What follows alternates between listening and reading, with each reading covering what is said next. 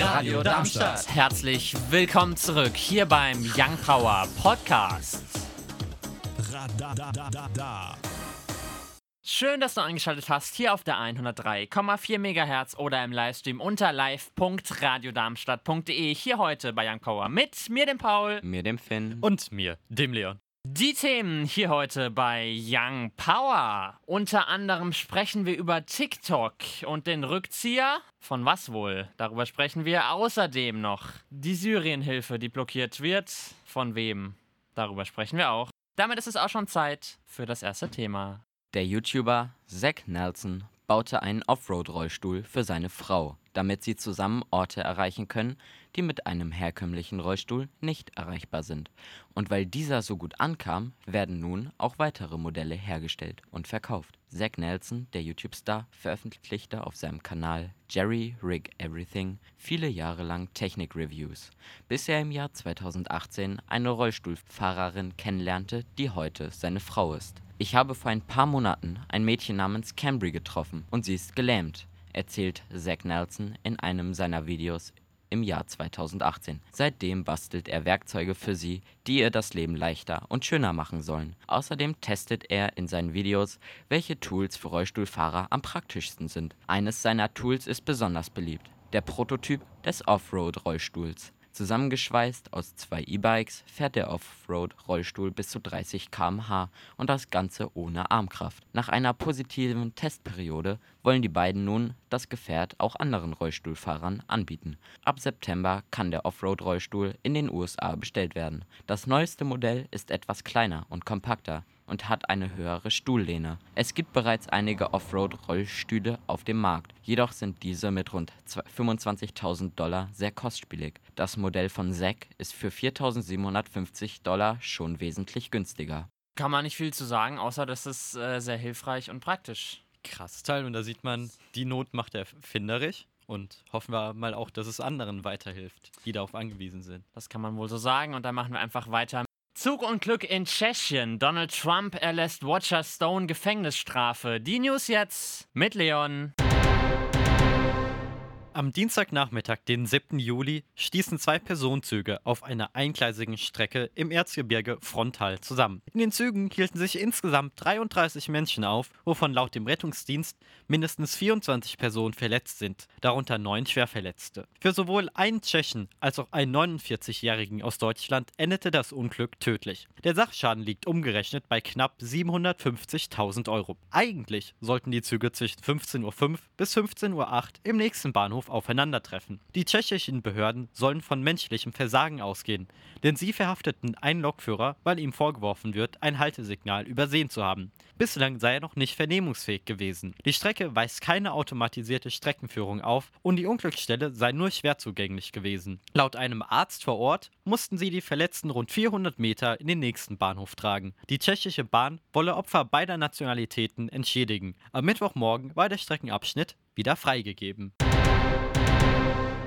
Im Februar wurde Roger Stone wegen Falschaussage, Behinderung der Ermittlungen sowie der Beeinflussung von Zeugen zu einer Gefängnisstrafe von drei Jahren verurteilt. Er wies die Vorwürfe entschieden zurück. Die Kläger empfohlen dem Bundesgericht in Washington sieben bis neun Jahre Haft. Doch nun erlässt US-Präsident Trump seinem verurteilten Vertrauten Stone, der in die Russland-Affäre verwickelt sein soll, die Gefängnisstrafe. Wie das Weiße Haus am Freitag erklärte, sei Roger Stone im Gefängnis einem ernstzunehmenden medizinischen Risiko ausgesetzt.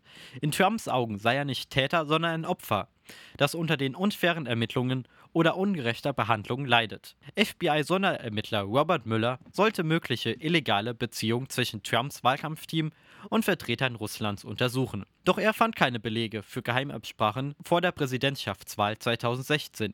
Aber er schließt eine Behinderung der Ermittlung der Justiz seitens Trump nicht aus. Der Sonntag zeigt sich sonnig mit ein paar Wolken, es bleibt aber trocken bei Höchstwerten von 17 bis 26 Grad. Die weiteren Aussichten am Montag dann ebenfalls viel Sonnenschein, es bleibt trocken, nur ein paar Wolken lassen sich blicken, bei Temperaturen von 12 bis 21 Grad. Der Dienstag zeigt sich dann nicht von seiner besten Seite, ein Mix aus Sonne und Wolken. Im Tagesverlauf kann es dann auch vermehrt zu Schauern kommen. Die Höchstwerte liegen hier bei bis zu 30 Grad. Uns findet ihr auch auf Instagram und Twitter Young Power Radar. Ellie Golding und Love, Slow Grenade, den haben wir ja letzte Woche vorgestellt in der Young Power Neuerscheinungsrubrik. Die von heute gibt's dann um 10 vor 6.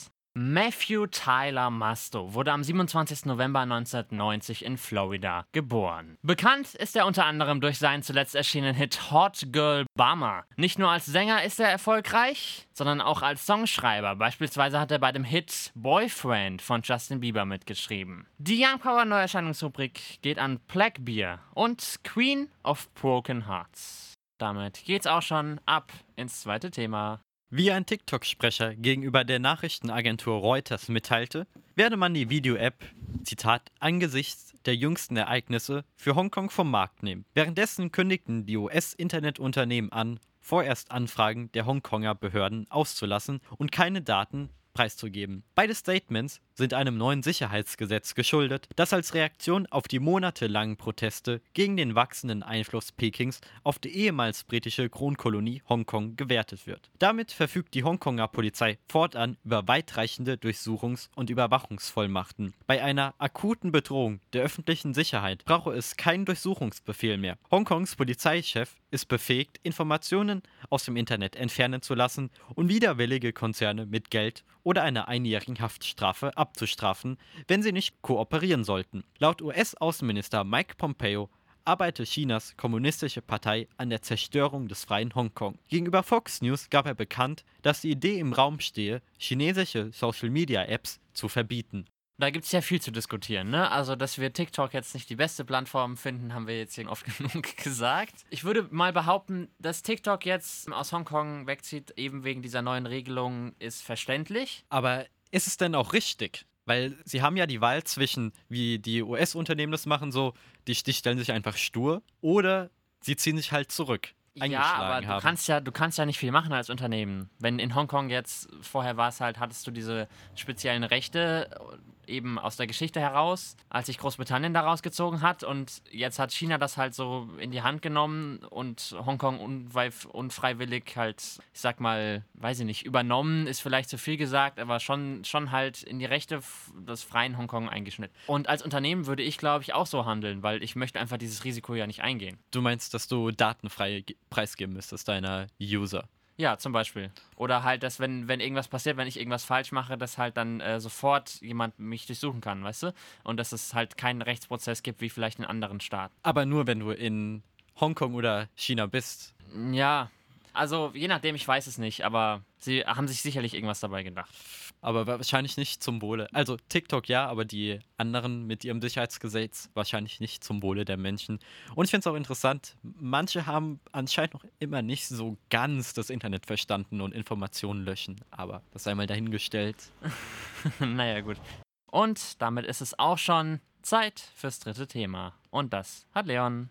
Vergangene Nacht ging es im UN-Sicherheitsrat um nichts Geringeres als das Schicksal von fast drei Millionen Menschen. Der neue Resolutionsentwurf scheiterte trotz 13 Ja-Stimmen an zwei Vetos, die auf Russland und China zurückzuführen sind. In diesem Papier war festgelegt worden, dass sowohl die Vereinten Nationen als auch weitere Organisationen für mindestens sechs Monate weiterhin Hilfsgüter über zwei Grenzübergänge in den Nordwesten Syriens schicken dürfen. Die Hilfen dauern seit 2014 an, damals noch mit vier Grenzübergängen, aber die Zahl wurde wegen Moskau einem Verbündeten des syrischen Machthabers, Anfang des Jahres halbiert. Deswegen haben sich die Versorgungslage in einigen Regionen spürbar verschlechtert. Und dennoch möchte Russland einen weiteren Grenzübergang schließen lassen, weil Hilfslieferungen wieder aus Syrien selbst möglich seien. Kelly Craft, das ist die UN-Botschafterin der USA, warnt, dass durch die Schließung eine halbe Million Kinder sterben könnten. Um für Syriens Zivilbevölkerung weiterhin Hilfe leisten zu dürfen, soll noch dieses Wochenende über den Resolutionsentwurf von Deutschland und Belgien abgestimmt werden. Ich sag mal, so eine halbe Million Kinder ist ziemlich, ziemlich viel. Ja, auch insgesamt da diese drei Millionen Menschen, dass da so einfach Leute kommen und ja, also in eurem Land ist zwar, sind zwar gerade sehr chaotische Zustände, aber ihr könnt ja da selbst Hilfsgüter von A nach B schippen. Interessanter Ansatz, den ich aber nicht so ganz nachvollziehen kann. Ja, so gar nicht. Und wir machen jetzt einfach direkt weiter mit dem vierten Thema. Der Ronzauer Stadtteil Machtlos mit 200 Einwohnern musste seit Donnerstag, den 2. Juli, für eine Woche von einem Notstromaggregat mit Elektrizität versorgt werden. Eine Nebenwirkung?